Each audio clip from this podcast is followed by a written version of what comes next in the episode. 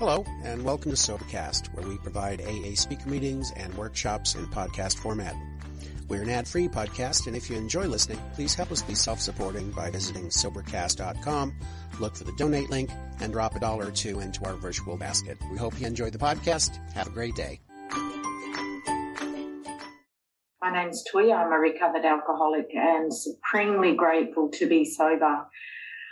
I feel a little bit hectic. I was at my home group tonight and it was great to, I love the format here. I love that you read the traditions. I love that you talk about tradition five, the primary purpose of this group to carry the message. That's my primary purpose in life today, to stay sober and help other alcoholics to achieve sobriety. How fortunate am I that I have a purpose in life I have meaning. Some people go through their whole life right to their dying day, wondering what's it all about? Why am I here? Thank God that alcohol beat me to a pulp, to a point of absolute submission. And uh, because I had asked God that question, why am I here? If I'm here just to earn money, to buy things and pay bills, if that's it, I'm not having it. I'm out of here. And I had made my uh, mind up that I was going to end my life. And uh, so, yeah, I am in Perth, Western Australia. My home group is the Rockingham People's Group. Um, I've just come straight from there, and uh, my sobriety date's the 26th of March, 1994. Because of this program and the God of my understanding and the love of people like you here today, I haven't needed to drink since that first meeting on the 26th of March 1994. And uh, maybe it was a miracle that I survived long enough to get to Alcoholics Anonymous, but it's not a miracle that I've managed to stay sober because out of that desperation, I, I followed the instructions as best as I could. I'm still defiant. I'm still a bit, un, well, I'm still undisciplined, but I've done enough uh, to stay sober. And today I am happy, joyous, and free. And so uh, it's a wonderful uh, format, again, like I said here, as Bill sees it, what a wonderful book of um, readings of Bill's writings. And so it's very, very difficult for me to choose one. And I could have driven myself mad uh, diving into the book and thinking and praying. And, you know, so in the end, uh, I just sort of stumbled across that one and I noticed that it was two readings out of the big book. So that did it for me. And particularly this reading from As Vis- uh, A Vision for You I actually have been hosting a women's big book study on Zoom every Wednesday night since the 9th of December 2020. And it's wonderful to see familiar faces here. It's wonderful to see friends in this Zoom meeting today, but also uh, those friends I haven't met yet. I was told there's no strangers in AA, only friends who haven't met yet. And that's, um, it's a beautiful thing. And so in that big book study, so this reading comes from chapter 11, A Vision for You. And chapter 11 is like a, a bit of a, an overview of the history, a summary chapter, a conclusion, if you like, to the first 164 pages of the basic text, the only piece of AA literature which gives clear cut directions on how to recover from alcoholism and how to stay recovered permanently. I'm not staying sober or dry one day at a time. The problem has been taken from me. I'm not cured, but provided I continue to do tomorrow what I did today, and I have done today what I did yesterday, uh, and be and remain open-minded and willing and teachable to learn and to grow and to admit my faults and admit when I'm wrong. I'm going to be okay. There's no need for me ever to drink again, and and I love I love that comfort that Alcoholics Anonymous gives me, and I love the comfort of the fel- of the fellowship of seeing familiar faces here because I'm still just human. I have some anxieties, I have some nervousness, and it's just very comforting to see uh, familiar faces and names. And uh, so, apparently, when the book was written originally, this chapter 11, A Vision for You, excuse me, they had considered putting it at the front of the book. And I can see why, because this, this reading here, um, never the old pleasures were gone. They were but memories. And that reminds me of this madness I heard in a meeting when someone said, How am I ever going to have fun again without alcohol? Excuse me, when was the last time did you have fun with alcohol? Uh, I know that uh, the delusion that I was having fun probably clung on a lot longer than than and after the actual fun had gone out of it. Towards the end of my drinking, I started to question: Did I really have such a great night if I can't remember what happened? Did I really have such a great night last night if I can't remember how I got home? Where's my paycheck? Uh, you know, what happened. And even worse than being in a blackout the night before was being in a semi blackout or going in and out of a blackout and remembering snippets and bits and pieces and faces of people. And, and, and even as I'm talking about that now, I think, whoa, was that nightmare really my life? So I still continue to come to Alcoholics Anonymous because I don't want to forget where I came from. I don't want that insanity to come back into my mind that tells me, yeah, I can have a drink. Uh, it'll be different this time. And that's what this reading talks about.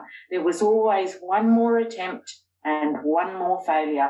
How many hundreds, maybe thousands of times in my 12 year drinking career did I say to myself, it's going to be different this time?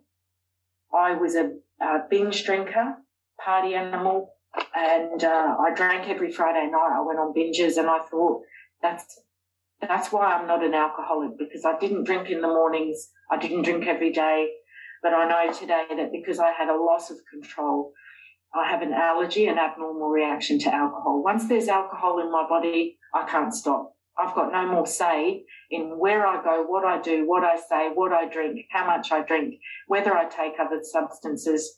I've just lost the power of choice completely once I take that first drink.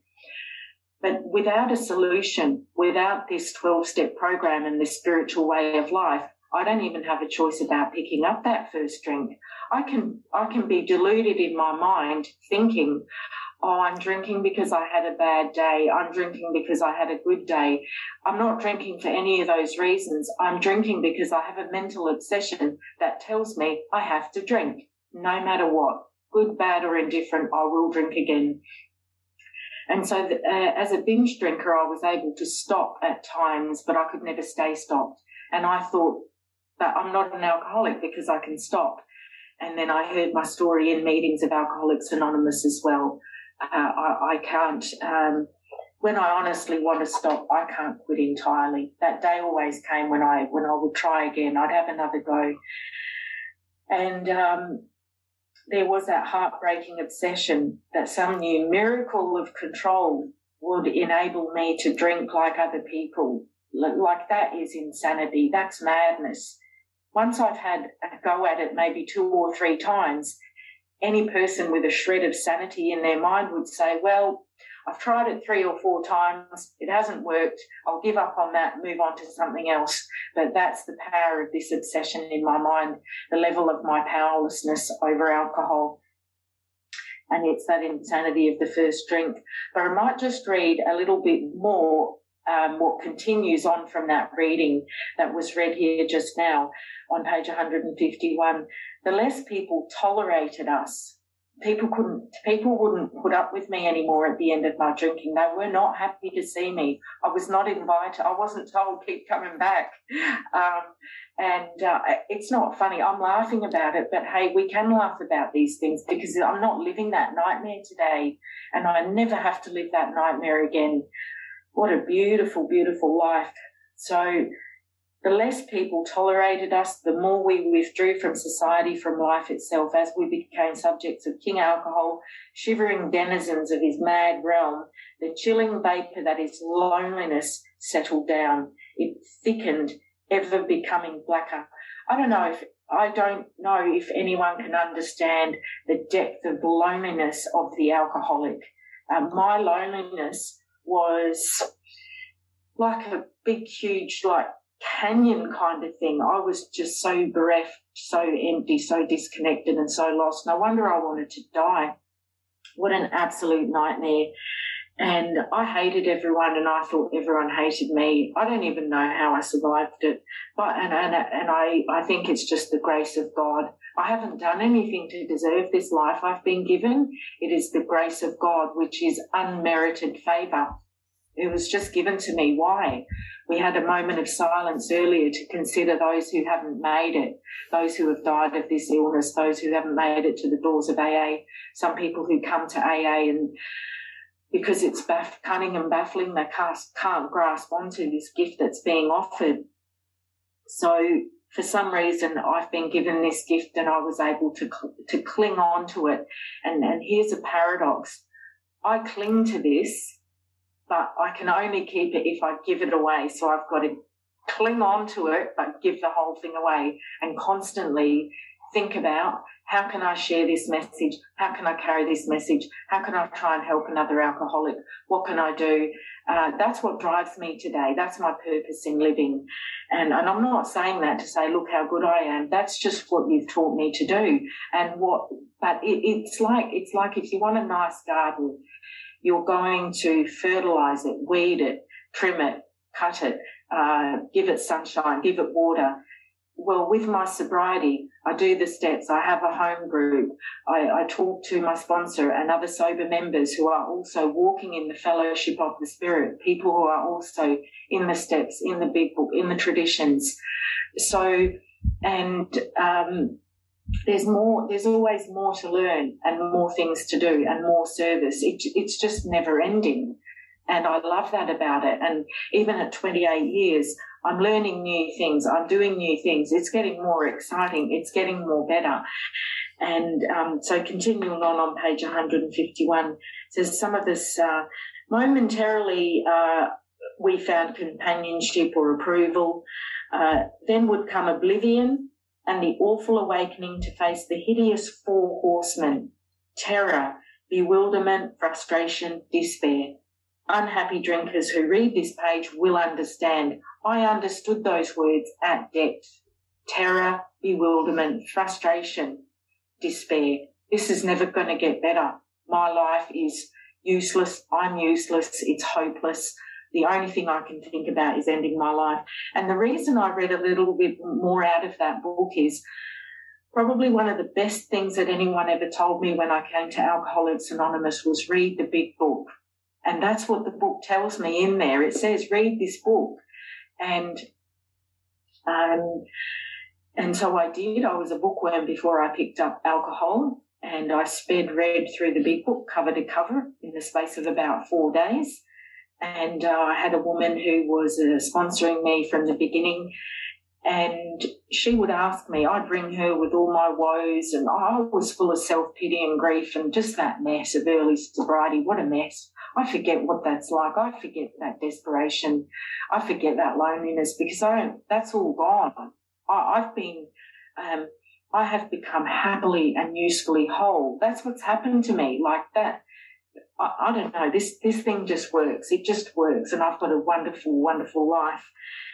And so she would say to me, are you reading the big book? And I said, yes, I've read it and I gave it away. You've got to give it away to keep it, right? And she said, it's a textbook. We study it. Get yourself another one and read it. And then what I did was I went to a drug and alcohol counselor because I thought I needed outside help. These alcoholics, like, what do they know? Right? They're just alcoholics. I need something more. I need a professional. So I went to a drug and alcohol counselor. He wanted to teach me how to drink. He said the reason I didn't know how to drink properly was because I had learned to drink with other teenagers. He's going to teach me to drink because the body can only metabolize one drink per hour. Can you imagine drinking one drink per hour? Like, um, I'm fast. I drink fast. I drive fast. I talk fast. And uh, I can't have one drink in an hour. I need about 10 drinks in an hour. And uh, I'm not going to use a lift because it's too slow. I'm going to use the steps. And when I'm out there in the world, I think everyone's moving in slow motion. Um, so yeah, I've got a long way to go till I slow down and calm down a bit. So anyway, I spoke to my sponsor and I said, this is what the counsellor said. See, I've got this glimmer of hope. Maybe he can teach me how to drink because I was 25 years old then and I thought maybe I'm too young. Like maybe, I don't know and uh, he's a counsellor. He knows what he's talking about. So I went to my sponsor and told her what he said. And I started arguing with her a little bit because she's just an alcoholic. He's a counsellor. So what she did then was directed my attention to the big book. And it says, and I can't think what page it's on now. It escapes me. Maybe it's around, anyway, I won't go hunting for it. I think it's in chapter three. Uh, if you think you can drink, uh, if you think you can turn around and drink, our hats are off to you. Um, something like, step over to the nearest bar room. That's right. She said, it does say in the big book, step over to the nearest bar room, have a couple of drinks, see if you can stop. This woman, my sponsor, is telling me to go and drink. and um, I, th- I thought it was just looking back, it's just a wonderful piece of reverse psychology because uh, that terrified me. Remember? Terror, frustration, bewilderment, despair. That's what I've got to look forward to if I think I can drink again. So when she gave me permission to go and drink and said, maybe you are different, maybe you can drink, I thought, no. See, I'd started doing 90 meetings in 90 days and in Perth in the early 90s, all the meetings were 90 minutes. There was big, long drunkalogues. People would share for 20 minutes, great big, long skid row, rock bottom, uh, bottom of the barrel drunkalogues. And uh, what that did was terrified me because these were all the yets. You're eligible too. I didn't know anything about jails, institutions, um, mental health. I didn't know anything about these things, but you all told me this in great detail and you warned me and told me these are the yets. If you go and drink, you're eligible too. And so I thought, no, I won't step over to the nearest bar room. I'll just leave it uh, one more day, a day at a time. I'll just stay sober, one more day, one more meeting. And I never did have that drink. And as I read the book, this jumped out at me, and this was the second part of the reading out of As Bill Sees It from page 133. These words jumped out at me. We are sure God wants us to be happy, joyous, and free. Are you kidding? How do I go from terror, bewilderment, frustration, and despair to happy, joyous, and free? I always thought I drank because I had such a terrible, terrible childhood. And some parts of it were pretty bad, but some parts of it were pretty good as well. And I'm not discounting any of that stuff that happens in childhood and the long term effects. However, as a grown woman, as an adult, I am responsible for how I choose to live my life today. And Alcoholics Anonymous taught me that AA stands for altered attitudes. And you taught me how to have an attitude of gratitude. And the book instructs me every single day that I pray and ask for my thinking to be divorced from self pity. And I can't say that I've done this program perfectly or anything like that. I've done a couple of things right. I've never stopped coming to meetings. Even though meetings don't keep me sober, at least I'm in with a chance. If I'm if I'm not in a regular meeting and my my minimum is attendance at a weekly home group meeting, right? That's my basic minimum. But what I do nowadays, I don't even count my meetings. I don't know how many I do, somewhere between three and five a week probably. And it's easy peasy nowadays. I just sit in the comfort of my own home and go into a Zoom meeting and you carry the message to me and I carry the message to you. But what is magic about this reading on page 133, it continues, we cannot subscribe to the belief that this life is a vale of tears, though it once was just that for many of us. Absolutely. The tears, the crying. I was one of those crying drunks, but then I'd flip and I'd be a violent drunk. So it wasn't wasn't attractive, it wasn't pretty. But it was clear that we made our own misery. God didn't do it. I, I couldn't accept that for a long time because I was a victim and I thought, don't you understand? Listen to what happened to me. Listen to what they did to me.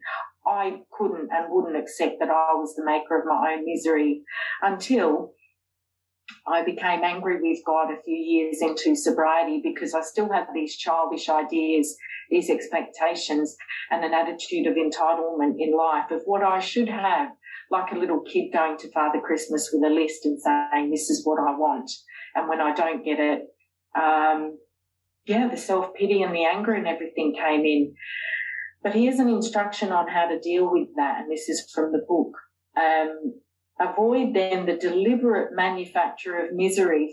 So for me, the deliberate manufacture of misery is repeating again and again and again my story of woe, again and again and again what they did to me. Um, it's not going to help me. It's only going to keep me stuck, make me sick, drive people away. I have done it and it drives people away. I'm telling you, they get sick of hearing it. Um, But now this I found very difficult as well at times. But if trouble comes, cheerfully capitalize it as an opportunity to demonstrate his omnipotence. So when the going gets tough for me in life, which is the human condition, everyone has difficulties. That's just what life is like. Like nature, sometimes it rains, sometimes it's sunny, then it's a storm, then there's a cyclone, then there's a hurricane, and then there's calm seas. So that's life too. And it's, it can be pretty unpredictable. So the answer here in the book or the instruction is, uh, so when there's difficulties, I have, I surrender myself. I surrender my will and my life over to the care of God as I understand Him.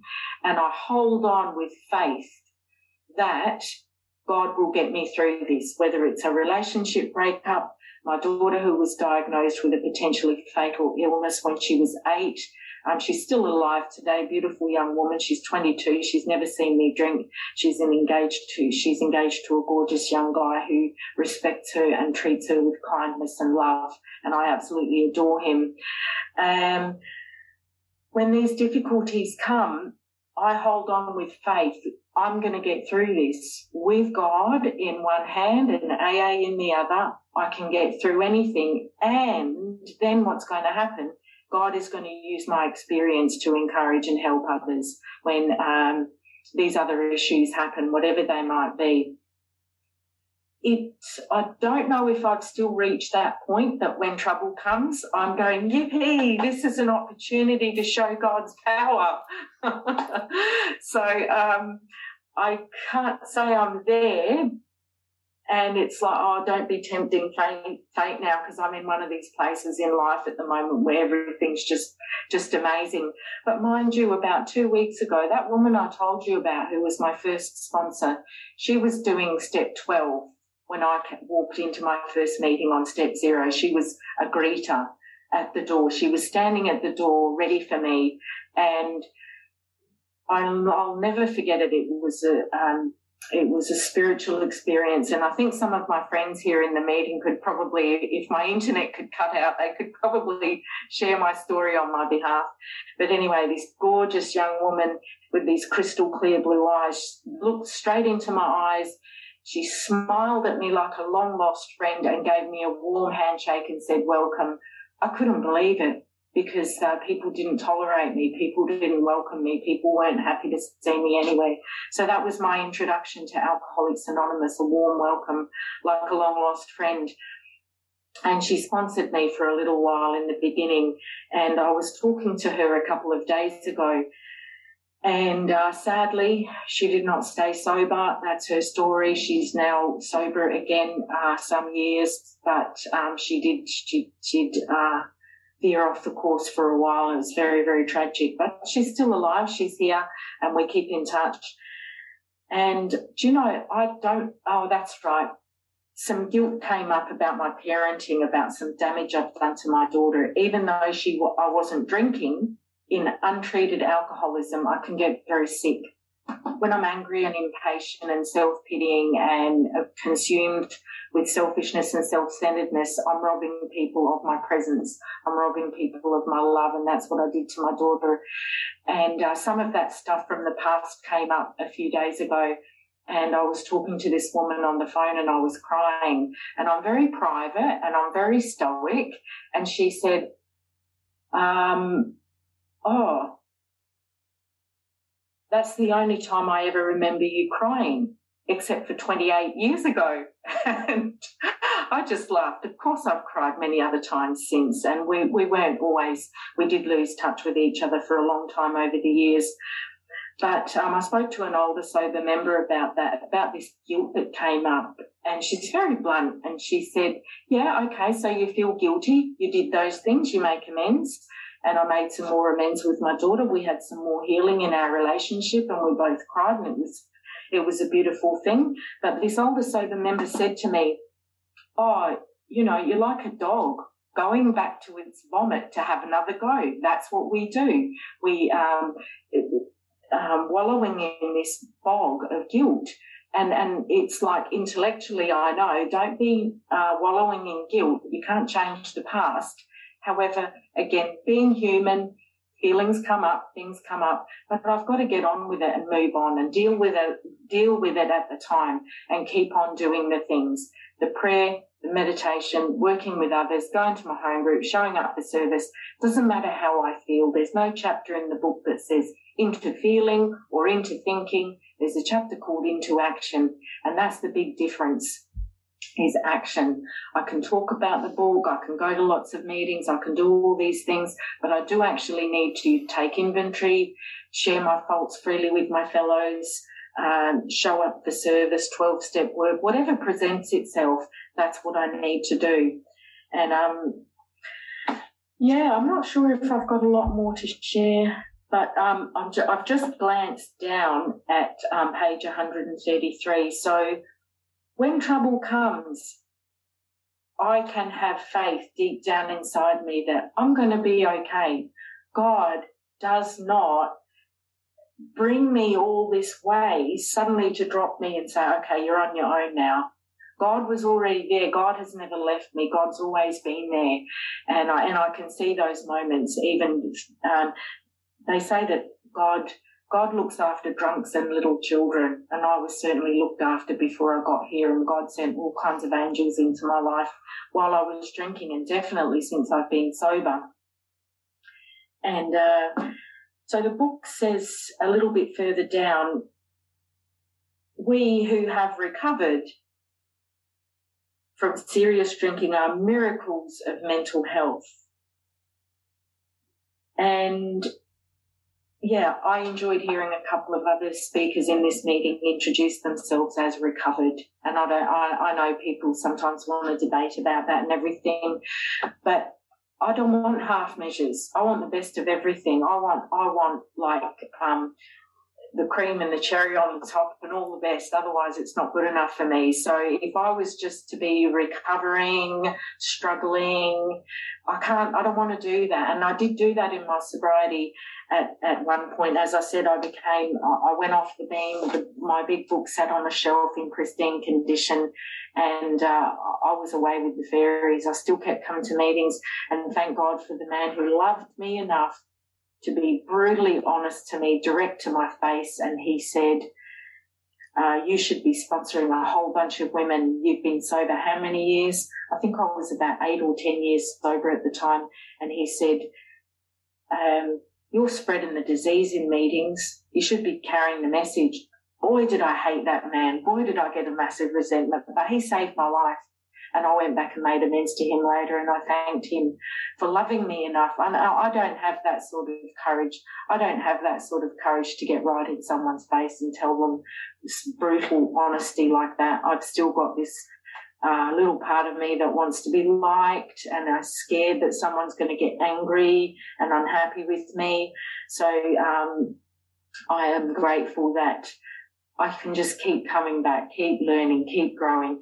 He actually said to me, You're not even an alcoholic because I was staying dry, but not on the program. I was just attending meetings. Just because someone stays dry for a long time doesn't mean they are not an alcoholic.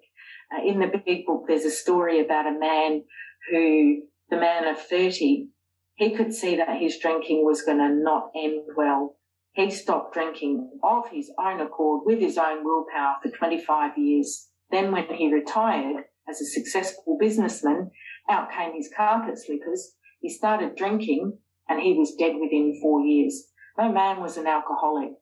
So, but the difference is, can I not drink and be happy, joyous and free? Or what is my mental, emotional and spiritual state like when I'm not drinking without a spiritual solution. And I know what mine is like. I had a major second uh, big rock bottom around that time that that man spoke honest, honestly to me and told me um, that I was in the sickness. So that's pretty much my time. Thank you so much.